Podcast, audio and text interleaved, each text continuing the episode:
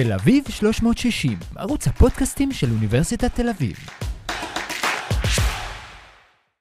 שלום וברוכים הבאים לפודקאסט של מרכז אלרום, המרכז לחקר מדיניות ואסטרטגיית אוויר וחלל באוניברסיטת תל אביב. שמי דוקטור תומר פדלון, נמצא איתי כאן דוקטור רמי דניאל. שלום רמי. שלום. והיום אנחנו נעסוק במחקר שזה עתה התפרסם, פרי עטו של דוקטור רמי דניאל, בנושא טורקיה וישראל במזרח הים התיכון, כאשר אנחנו נתמקד בעיקר בזווית האווירית.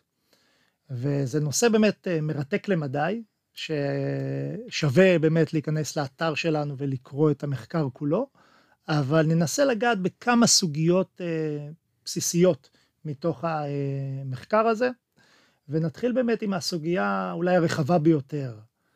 אנחנו שומעים בעשור האחרון, אולי אפילו קצת יותר, שטורקיה קצת יותר אסרטיבית במדיניות חוץ שלה בכלל, ומן הסתם בפרט במזרח הים התיכון. אז מה אתה יכול להגיד לנו על הפעילות הטורקית במזרח הים התיכון בעשור האחרון?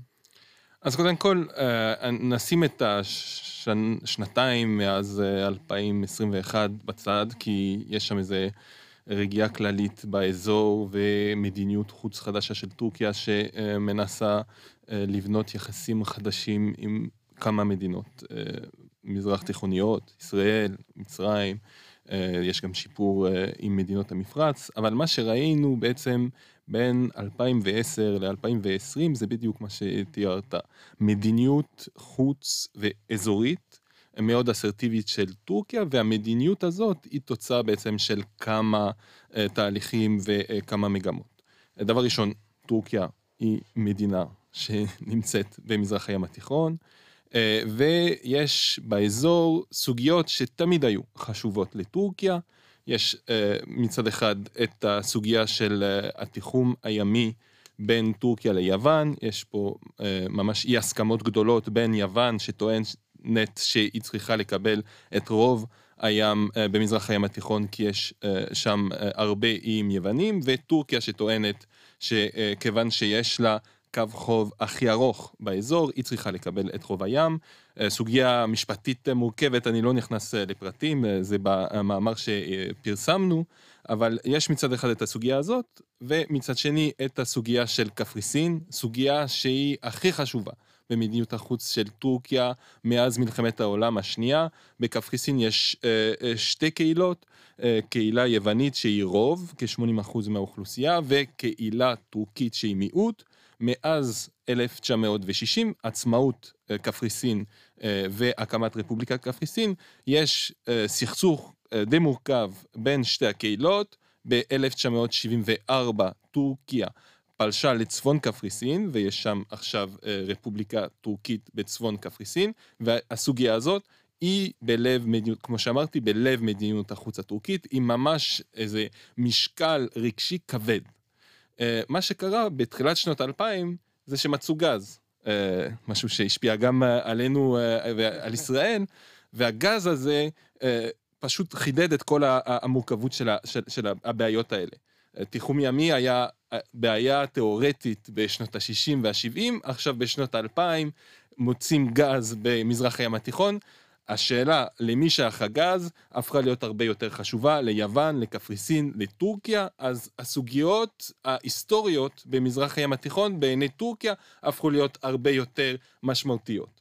בנוסף, 2011 זה תחילת הטלטלה הערבית, המהפכות, כל הזעזוע בעולם הערבי, וטורקיה בעצם זיהתה מרחב שנפתח עבורה, עם החלשת מדינות ערב, והיא הייתה הרבה יותר פעלתנית, אסרטיבית, היא נכנסה לצפון סוריה, היא בעצם תמכה במחנה שנקרא מחנה האחים המוסלמים, ותמכה בשחקנים האזורים שנתמכים על ידי המחנה הזה, שזה קטר, שזה האחים המוסלמים במצרים, בלוב, כך שבעצם אחרי שנים שבהן טורקיה התמקדה בקפריסין ויוון, אנחנו רואים בעצם את טורקיה פועלת במספר מאוד גבוה של זירות, סביב מזרח הים התיכון, שזה מקפריסין ועד לוב.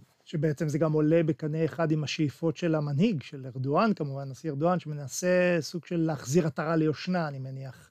נכון, זה דבר ראשון, העובדה שטורקיה הפכה להיות תומכת של האחים המוסלמים, קשורה בהחלט לאידיאולוגיה האישית של ארדואן, זה גם קשור בעצם לרצון של המנהיג הטורקי לשים את טורקיה על המפה, אם אתה רוצה, זה נכון שהמדיניות החוץ המסורתית הטורקית היא יותר מדיניות החוץ של לא להתערב בעניינים של מדינות אחרות, זה מדיניות חוץ מאוד ניטרלית, היסטורית, חוץ מהעובדה שטורקיה חברת בנאטו, אבל ארדואן ממש שינה את הבסיס של מדיניות החוץ הטורקית, וכי הוא רצה באמת להפוך את טורקיה למעצמה אזורית בעלת משמעות לכל האזור. יפה. ומה באמת תפקידו של חיל האוויר בכל העניין הזה? אז חיל האוויר היה מאוד מאוד חשוב ומאוד מאוד מעורב במבצעים השונים של טורקיה באותו עשור, והיה לו תפקיד בעצם מורכב שהשתנה בהתאם לזירה וגם בהתאם לאויב או ליריב שמולו טורקיה עמדה. יש דבר ראשון פעילות שהיא יותר כמו שאנחנו מכירים של חיל האוויר, של הפעלת חיל האוויר נגד אויב, זה היה מאוד חזק נגד המיליציות שהן מיליציות קורדיות בצפון עיראק או בצפון סוריה, וזה שוב, עוד סוגיה מאוד מאוד חמה במדיניות החוץ הטורקית, המאבק נגד תנועות הטרור הקורדיות, וטורקיה שם הפעילה חיל אוויר במבצעים רחבים, כדי לפגוע או במפקדים או בתשתיות של אותן תנועות קורדיות, וזה ממש, אנחנו רואים למשל את ההבדל בין ההצלחה של התנועות הקורדיות מול דאעש, ולתפוסה שלהן מול טורקיה, ואחד המרכיבים להבדל הזה, זה כמובן העובדה שלטורקיה יש חיל אוויר חזק, שהופעל כדי להחליש את התנועות הקורדיות, אנחנו ראינו גם את חיל האוויר הטורקי פועל בלוב, לא רשמית, יותר כזה יועצים, ראינו יועצים טורקים, שבאים עם כטב"מים טורקים כדי לחזק את הממשלה הלובית, שטורקיה תמכה בה, וזה היה מאוד חשוב. גם ראינו את טורקיה פועלת נגד אסד ב-2020, כשאסד הפציץ בתמיכה רוסית בסיס טורקי, אז אנקרה הגיבה באופן מאוד מאוד חזק, עם מבצע שהוא בעיקר אווירי. אז זה הדבר הכללי יותר, מה שאנחנו מכירים, מבצעים מהאוויר, כדי להפיל או להחליש אויב על הקרקע. אנחנו גם ראינו את חיל האוויר חזק כדי לאותת, ולשלוח סימנים מדיניים ליריבים של טורקיה. להעביר מסרים. להעביר מסרים, כי צריך להבין שבאסרטיביות שתיארנו של טורקיה במזרח הים התיכון, היה ממש רצון מצד טורקיה לא להיות בתגובה, לא להיות ריאקטיבית, אלא פרואקטיבית. זאת אומרת שבמקרה הצורך, כשטורקיה מזהה שהמצב עלול להידרדר מבחינתה, היא מוכנה למכת מנע, כדי להיות בטוח שהיא שומרת על היתרונות שלה. אנחנו ראינו את הניסיון להעביר מסרים דרך חיל האוויר, בעיקר מול יוון, אגב זה מסורת, יש מחלוקת בין טורקיה ליוון, זה קשור למי שייך הים, אז יש גם מחלוקת לגבי המרחב האווירי, טורקיה לא מכירה בריבונות היוונית על חלק מהשמיים מעל הים האגאי, כדי לסמן את זה, היא פשוט שולחת מטוסים באזור השנוי במחלוקת, וככה היא מסמנת ליוון עד כמה היא כועסת עליה ועד כמה היא מוכנה להרגעה, וראינו נגיד ב-2020, 2021, 2022, עלייה מאוד חדה בכניסה של מטוסים טורקים למרחב האווירי היווני, כדי לסמן אי שביעות רצון, והדבר האחרון אולי שאנחנו נציין שהוא מאוד חשוב, זה כמובן ההפלה של מטוס רוסי ב-2015, גם זה אותו סיפור של טורקיה מנסה הרבה זמן להגיד לרוסיה שהיא לא מרוצה מהעובדה שהרוסים מתקרבים לגבול בין סוריה לטורקיה, עם התמיכה הרוסית באסד. היא גם לא מרוצה מזה שהרוסים מפציצים טורקמנים, שזה האחים של הטורקים, ואחרי כמה עזרות, כמה ניסיונות למנוע תקרית, כשמטוס רוסי נכנס למרחב האווירי הטורקי, חיל האוויר הטורקי מפיל אותו. אירוע מאוד חשוב, זה הפעם הראשונה מאז שנות ה-50, שחיל האוויר של מדינה חברת נאטו הפיל מטוס רוסי. אירוע חשוב, טורקיה אגב שילמה מחיר כבד, אז אנחנו לא בטוחים שהיא תחזור ותעשה שוב, תנקוט שוב בצעד הזה, אבל ראינו בכל הזירות, והיו הרבה זירות שבהן טורקיה הייתה מעורבת, בכל הזירות, חיל האוויר מילא תפקיד מרכזי בצורה אחת או אחרת. תשמע, באמת מרחב הים התיכון, טורקיה, כל האזור הזה הוא גם האזור שלנו. איך ישראל נכנסת לתמונה? נכון, אז זה תלוי מה. הדבר ראשון, יש כמה זירות שאנחנו לא, כישראלים, מעורבים ישירות, אבל בעלות ברית שלנו, כן, מעורבות. זה למשל, בנושא, אם אני מסתכל על לוב, אז טורקיה תמכה בממשלה, ומדינות כמו מצרים, כמו איחוד האמירויות, תמכו במורדים, באפטר. כך שטורקיה בעצם נמצא בצד הנגדי לחברות ישנות או חדשות של ישראל. בסוריה המצב קצת שונה, כי טורקיה ממש מתמקדת בצפון סוריה, באזור הכורדי ובאזור אידליב, כך שאין ממש חיכוך ישיר בין טורקיה לישראל.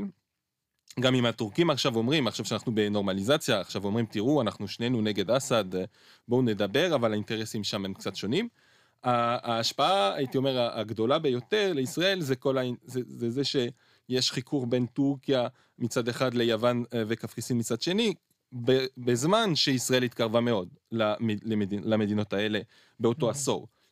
בשנות 2010, ממש בנינו איזה משולש חזק בין ישראל, דרום קפריסין ויוון, ועכשיו זה יכול ליצור בעיות וחיכוכים בין טורקיה לישראל, ואגב, טורקיה סימנה לנו באוויר את אי שביעות רצון שלה מהעובדות האלה. אנחנו ראינו שמטוסים ישראלים שהיו מעל קפריסין נפגשו עם, באופן לא הכי ידידותי, עם מטוסים טורקים שהאשימו אותם בכך שהם נכנסו למרחב האווירי הצפון קפריסאי.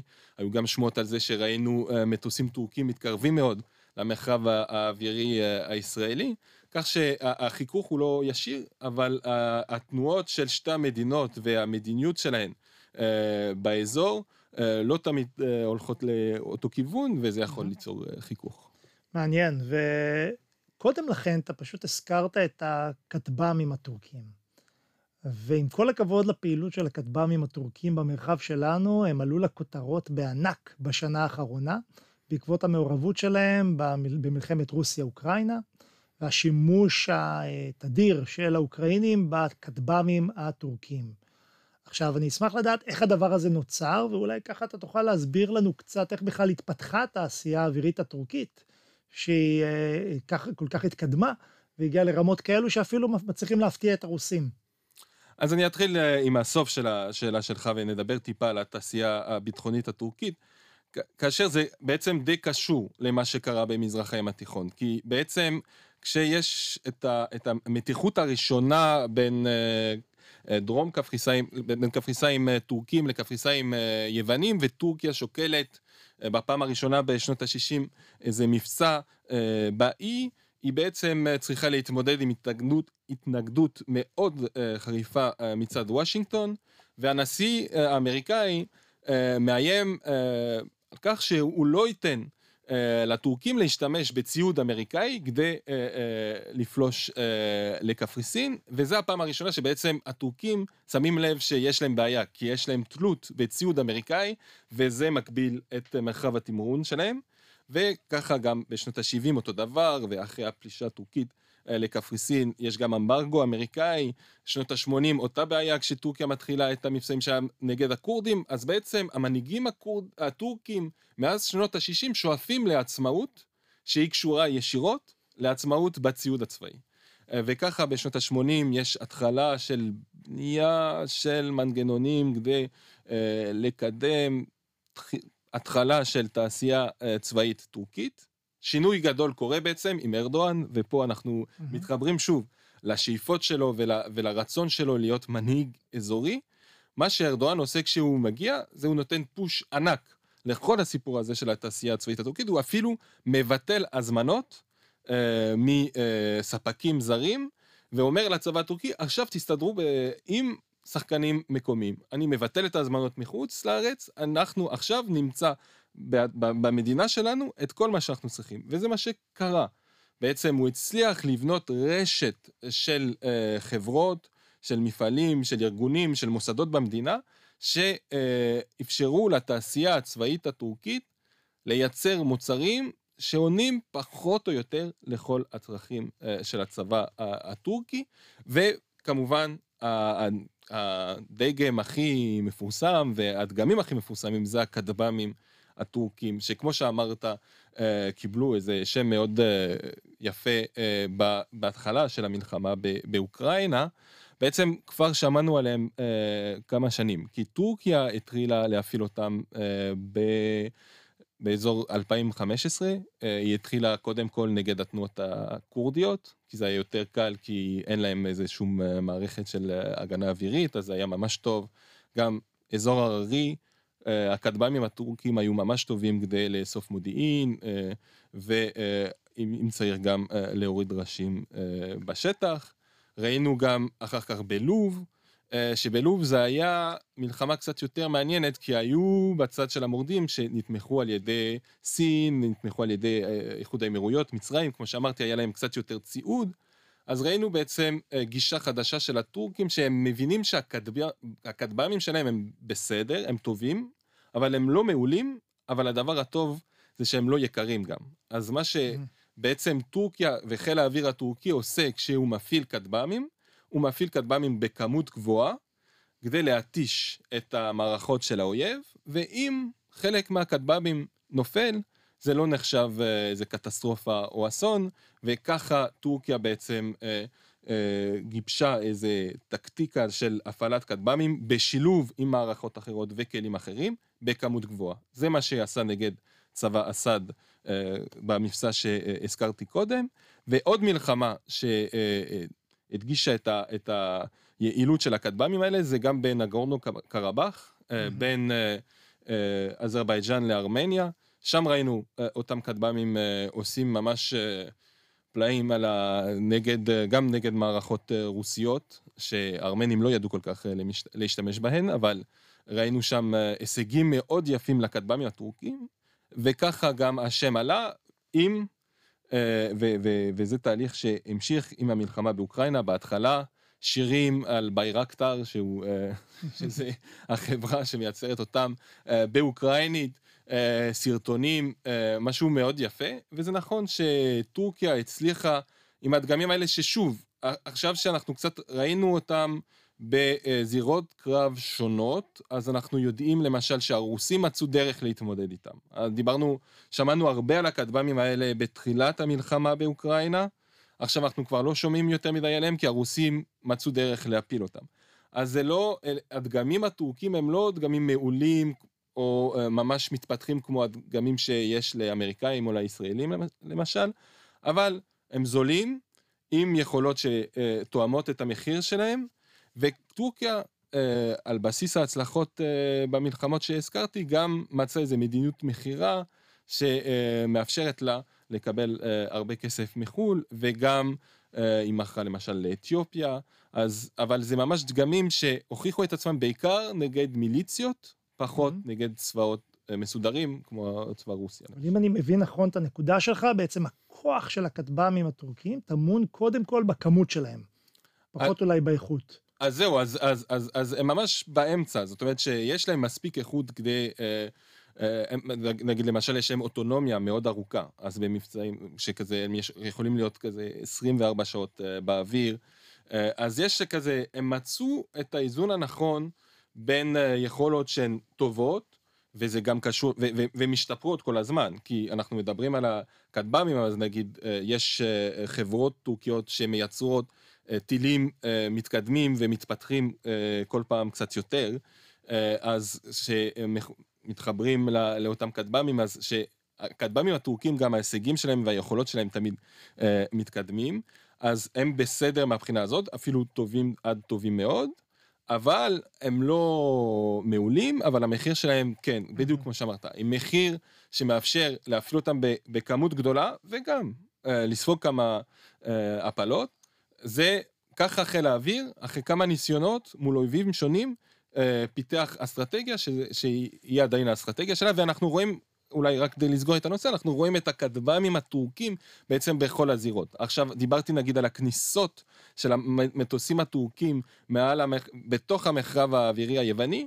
עכשיו אנחנו רואים יותר ויותר כטב"מים נכנסים למחרב האווירי היווני. אנחנו רואים יותר ויותר כטב"מים מלווים ספינות טורקיות במזרח הים התיכון, כך שבאמת הכטב"מים האלה הופכים להיות חלק מאוד מאוד חשוב בהפעלת הכוח הטורקית באזור.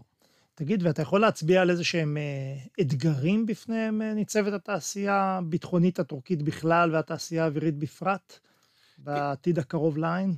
אז ראינו כמה דברים. אז קודם כל, כמו שאמרתי, אחרי ממש חודשים של התלהבות לגבי אותם כטב"מים, הבנו שהתעשייה הטורקית, הצבאית הטורקית, היא לא מסוגלת להגיע להישגים דומים באמת לתעשיות צבאיות אחרות, שזה ארצות הברית או ישראל, וגם ראינו שהיא מאוד תלויה עדיין ביבוא מבחוץ, וראינו את זה כי אחרי המבצעים הטורקים בסוריה, אחרי המלחמה בנגורנו קרבאח, אחרי גם ההחלטה של טורקיה לקנות מערכת טילים רוסית S400, הרבה מדינות, ארצות הברית בעיקר, אבל הרבה מדינות אחרות גם הטילו סנקציות על טורקיה ועל התעשייה הביטחונית שלה, והסנקציות האלה פגעו משמעותית בתעשייה הביטחונית הטורקית, שבעצם א', עדיין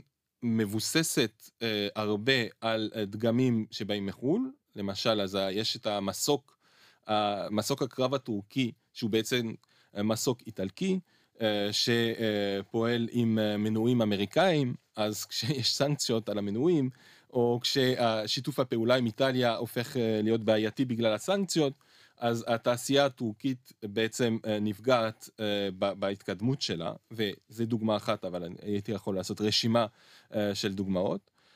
אז יש את הבעיה הזאת, יש גם את הבעיה שהחזון של התעשייה הטורקית היה לפתח פתרונות לכל הבעיות של הצבא הטורקי. אז היא מייצרת נשקים, היא מייצרת ספינות, היא מייצרת מטוסים, אבל כיוון שהיא עושה הכל, היא לא מצאה באמת, חוץ מאולי כטב"ם, אבל שוב, הכטב"מים הטורקים הם לא מעולים, היא לא מצאה איזה תחום שבה היא ממש מצטיינת. היא פשוט הלכה לרוחב ולא לעומק, שזה קצת בעיה בהמשך, ויש עוד כמה בעיות קטנות, שזה דבר ראשון, עכשיו הצבא הטורקי קנה הרבה מהתעשייה הטורקית, מי עוד יש, כדי, מה הלקוחות האפשריים, כדי להפוך את התעשייה הטורקית לברת קיימה, יש הרבה אנשים שרוצים לקנות כטב"מים, אבל הטנק הטורקי הוא לא הצלחה גדולה,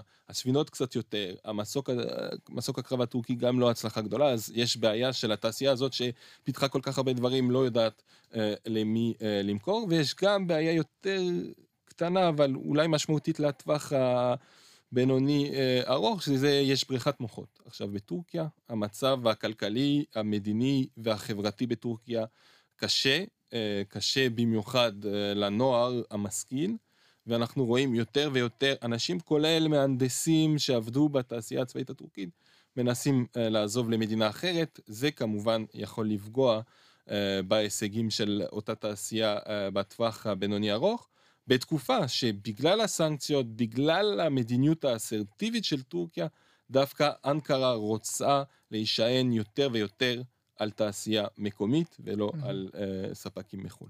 למרות המצב הכלכלי שתיארת כרגע, ובריחת המוחות, עדיין לא מכבר ארדואן זכה פעם נוספת בנשיאות טורקיה, ובאמת הייתי רוצה לסכם בשאלה הבאה. איך אתה רואה את הכהונה הבאה של ארדואן בהקשר של הפעילות הטורקית במזרח הים התיכון, והאם באמת תימשך אותה מגמה של אסרטיביות טורקית, או שמא יהיה איזה שהם שינויים? אז אנחנו כבר רואים שהמדיניות האזורית של טורקיה השתנתה עוד לפני הבחירות. בעצם ב-2020 ארדואן מבין שלהיות אסרטיבי זה יפה, אבל זה לא עבד יותר מדי.